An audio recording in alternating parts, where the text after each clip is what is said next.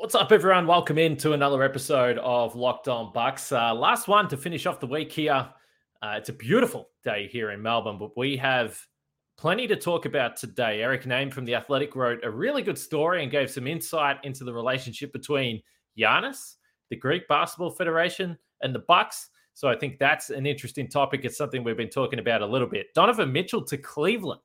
Who saw that coming? I thought it was a fake account this morning when I saw the tweet, but we'll just take a quick look at how the Eastern Conference is shaping up because it is deep.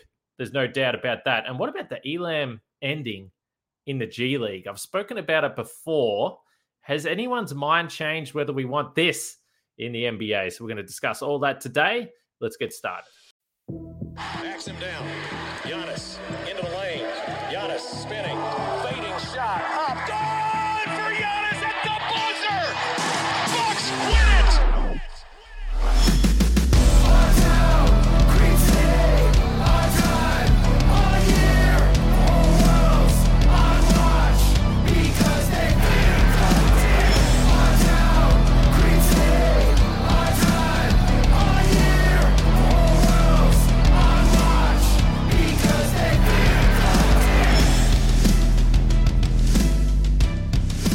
Welcome to Locked On Bucks. I'm your host, Kane Pittman. You can see and hear me on this show Monday to Friday and also find my work over at E S P N. And I'm writing solo today, which uh, I can do from time to time. Frank is very busy. Uh, he might podcast over the weekend. I won't be there. As I mentioned the other day, I'm from Geelong in Australia. Geelong, my team, is starting the, the playoffs. I got some pushback from Australians. We call it finals. So the finals are starting tomorrow. I'm going to be at that game. There's going to be ninety-five thousand people there, so I'm going to be very distracted this weekend. But, of course, uh, EuroBasket tipping off in just a few hours as I'm recording this, or it tipped off last night, but Greece about to get going. So we're going to have plenty of Greece coverage, the Greek national team coverage over the next few weeks. We're really looking forward to it, uh, but this will be the last pod from me this week at least. Uh, we thank you for making Locked On Bucks your first listen of every day. We really appreciate it, particularly during the off season. But we've now ticked over to September, which to me tells me that the season is well and truly on the way. By the time EuroBasket's done, uh, we will be into the N B A season, which I'm really excited about. So ten a.m. Friday morning, Greece versus Croatia, the first group game for Giannis for the Greek national team. Uh, they will start in their in their group. There is uh, six teams in each group, and uh, the top four from each group advance. So yeah, I don't think there's any great panic over Greece not making it through the group. That's for sure. They should be able to do so. They have games against Croatia, Italy, Great Britain, Ukraine, and Estonia. So they should be able to navigate the group stage, but it really does matter. If you can finish at the top of the group, it puts you in a better position moving forward into the next round.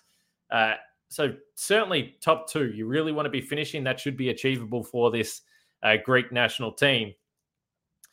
They are potentially on a collision course for Slovenia in the quarterfinals, which would be interesting. The round of sixteen, you'd like to make it as easy as you as easy as you possibly can. And then they'll potentially face Luka Doncic and Slovenia, depending on how Uh, the results go their way. But it does bring up a really interesting point. And I know some of our Greek fans have pushed back on this, and it's something we've discussed for good reason. The idea of the schedule of this tournament, how much does Giannis play? What is the relationship between the Bucks and the Greek national team? I think we've all assumed that it's better. And when I say I get some pushback, if you look at the YouTube comments, there is a very passionate Greek fans that will say, well, you know, anyone complaining about Giannis playing should be quiet. He wants to play for Greece. That's totally fine. But as we know, Milwaukee at the time signed Giannis to the greatest, the richest deal in N B A history, two hundred fifty million dollars. And there is significant investment from the Bucks towards Giannis and Giannis towards the Bucks and Giannis towards his N B A career. Now, these guys play for their national team out of pride for their country. Giannis clearly is very passionate about playing for Greece, but it's in the best interests of everyone that there is a strong working relationship. And the Bucks can never say, no, Giannis, don't play for Greece. They can certainly push towards that, but they want to have a strong relationship with Giannis moving forward. it's been perfect really to this point, and they don't want to mess this up. But Eric Name was over in Greece. It was a big surprise to me that he actually did some work, because I just figured that he was over there drinking and eating and carrying on. But he actually did a story. So full credit to Eric first for this. But there was a really interesting snippet that I'm going to pull up on the screen here. Uh, make sure you go to The Athletic, subscribe for the full story, because this is only a, a small slice of what I found to be a, a really interesting story and some pretty, pretty sharp work uh, from Eric over in Greece. So we've spoken about how this relationship has transformed over the years. And Bud said, it's incredibly important to us that Giannis is taking care of himself, not just for us, but for the Greek team in future competitions. We just want him to have a long and healthy career, and the Federation has been great.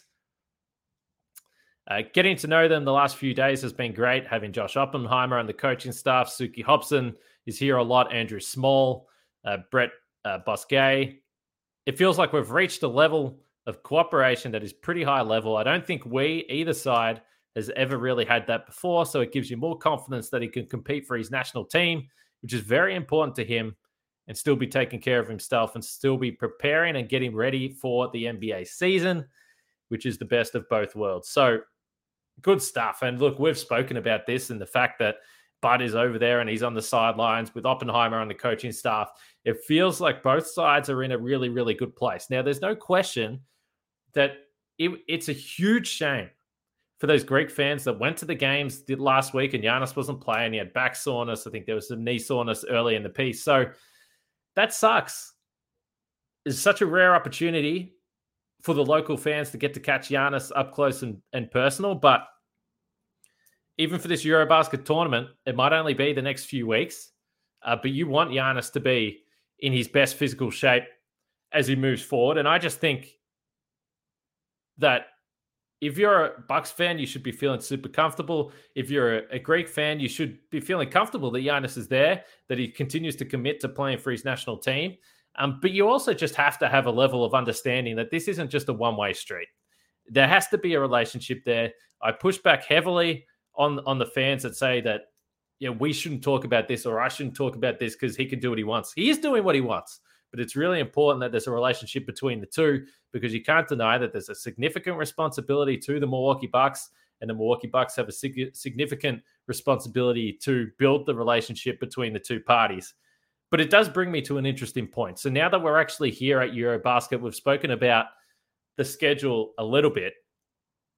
So Croatia and Italy on a back-to-back. So these next two days, they're going to play these two games. That's fine. One day off, and then a back-to-back with Great Britain and the Ukraine.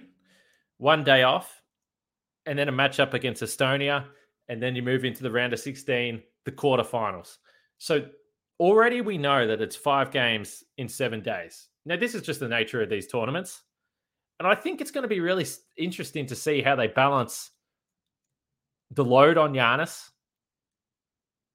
If there was ever five games in seven days, do they even do that in the N B A anymore? I, I don't think so. Maybe they might do it from time to time.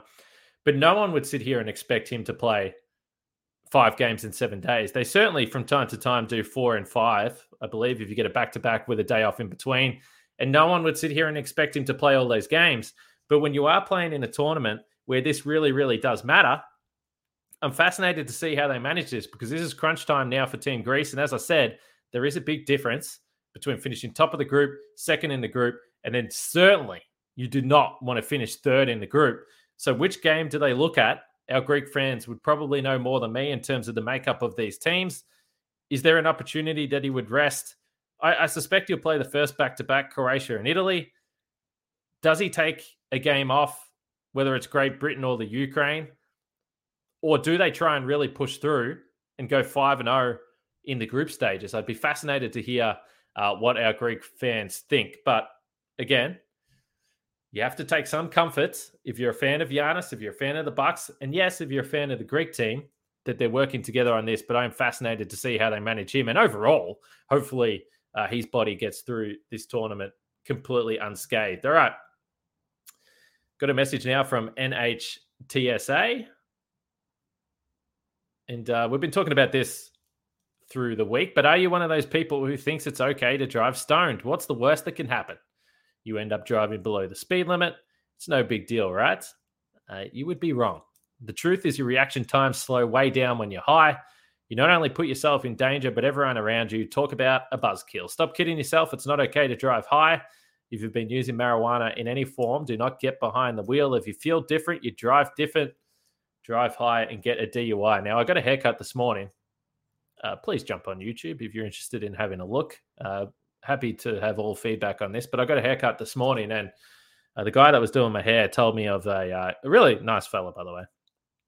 Always a, a good conversation with this man, but he had an unfortunate incident on the weekend where uh, he was uh, partaking and he wasn't driving, which was the first smart move, but he needed to get a train from one spot to the other. He got on the train, which sent him in the wrong direction. He was going the wrong way. By the time he figured out that he was going the wrong way, he realized that he quickly had to get up off the train. Then he left his backpack on the train with all of his personal belongings.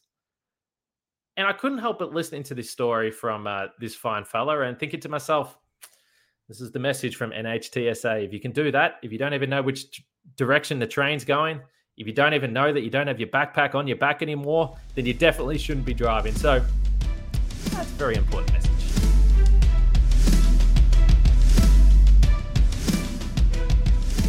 All right, I woke up this morning and I had to triple take looking at my phone. We have been speaking about Donovan Mitchell for the last three weeks now, I believe. And I don't know where Cleveland ranked of the potential destinations for Donovan Mitchell, but here we are. So it's really fascinating, this Cleveland team right now. Before we get to that, the distortion of the trade market in the N B A is truly fascinating. I remember when the Bucks traded for Jrue Holiday, and there was lots of talk about the package that they had to give up.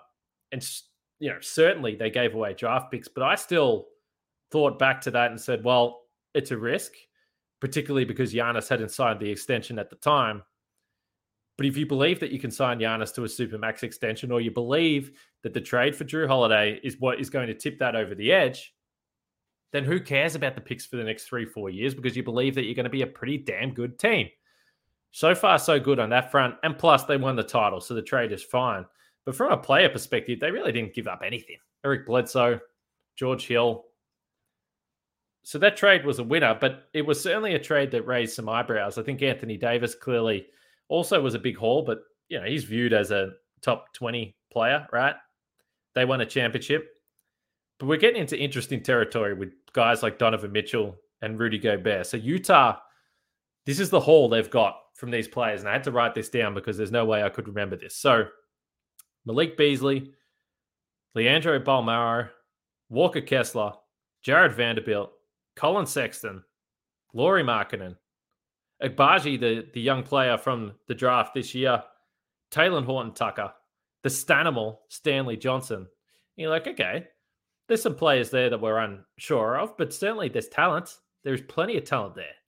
That does not compare to what the Bucks gave up for Jrue Holiday. That's for damn sure. Now, this is over two trades, for sure. On top of that, seven first-round picks and three pick swaps. Staggering.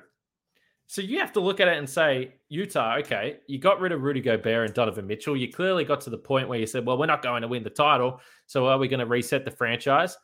And they didn't go half measures. They said, screw it. It's a it's supposedly supposed to be a pretty good draft coming up here. If we're going to stink, let's absolutely properly stink and get as much back as we can. And you have to say Cleveland and Minnesota. Cleveland may be a little bit different because they've certainly got a young core. But does Donovan Mitchell or Rudy Gobert take those teams to contention? Not really. Maybe the Cavs have got some more moves moving forward. I know they, they held on to one draft pick, I think, in the future, but it's just interesting when you see these teams that are in the middle of the pack and they really, really swing for the fences. And if you're a New York Knicks fan, I don't know how you're feeling today. Probably not great. But while I don't think the Cavs are a team that are going to contend this year, and I always think that you need to have a little bit of a watch on teams that are young and they take a really sharp rise, what they look like the second year around. So Atlanta was a team. We think that they got a pretty easy run in the postseason the year before. We know Philadelphia absolutely melted down. In the first round, they beat the Knicks, and then the Bucks. Obviously, we know what happened there. We, the Bucks handled them in the Eastern Conference Finals. But Atlanta last year were no good. So I've got a bit of a watch on Cleveland. Clearly, if you add Donovan Mitchell, you you should be better. But I, I'm still unconvinced that Donovan Mitchell is the number one guy on a team that's going to take you as a contender. He feels more to me like the number two or the number three guy. We will wait and see. Plenty of talent defensively in the front court. Evan Mobley, Jared Allen. So they're going to be good defensively in the paint. We'll see what they look like on the perimeter. But I think overall, for Cleveland, adding Donovan Mitchell, they should be better. Which brings me to the Eastern Conference. And we've spoken a lot about, okay, well, where do the Bucks sit? What do we think their record's going to be? How hard are they going to push during the regular season? But I think that there is enough talent in the Eastern Conference now that the Bucks are going to find themselves in the mix of teams that I, I don't think you want to, I don't think you want to get off to a slow start, first of all. And you don't want to find yourself in the pack towards the back end of the season. So I've got Milwaukee, Boston, Philadelphia, Miami, Cleveland. So if you separate these however you want. So Milwaukee and Boston, potentially the top tier, in my opinion. Then you have Philadelphia. Then you have Miami as well. Oh, there's always a team that slips, but let's say that's four locks for the postseason. Then you have Cleveland with Donovan Mitchell. Now Chicago, who we know were really damn good. And then they had a bunch of injuries. So Chicago are going to be in the mix again. Then you got Toronto, Atlanta, and Brooklyn as the complete wild card who, if everyone plays and everyone's happy and everyone's feeling good about themselves in the locker room, then they're going to be a really good team as well. So there's nine teams. So you get the sense that the Eastern Conference might be as strong as it's been for a long, long, long time. So it's going to be fascinating, particularly the powerhouse Central Division with Chicago Bulls, Cleveland Cavaliers, Milwaukee Bucks, eh, maybe not the Pacers and Pistons, but going to be fascinating to see. Uh, will there be a race to hang that banner? The Bucks, four straight division titles. Will there be a race? You wouldn't think so, but as I said, there's always something that goes wrong for one of these contending teams, and we're certainly hoping it's not going to be the Bucks. But let me know what your thoughts were with the Cleveland trade for Donovan Mitchell. Does it make them a contender? Am I sleeping on the Cleveland Cavaliers? Is there any fear about the Cleveland Cavaliers? Uh, let me know, and uh, we'll continue the conversation in the YouTube comments over the weekend.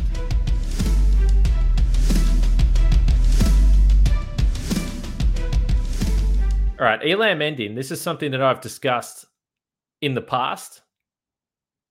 I think it's a fascinating,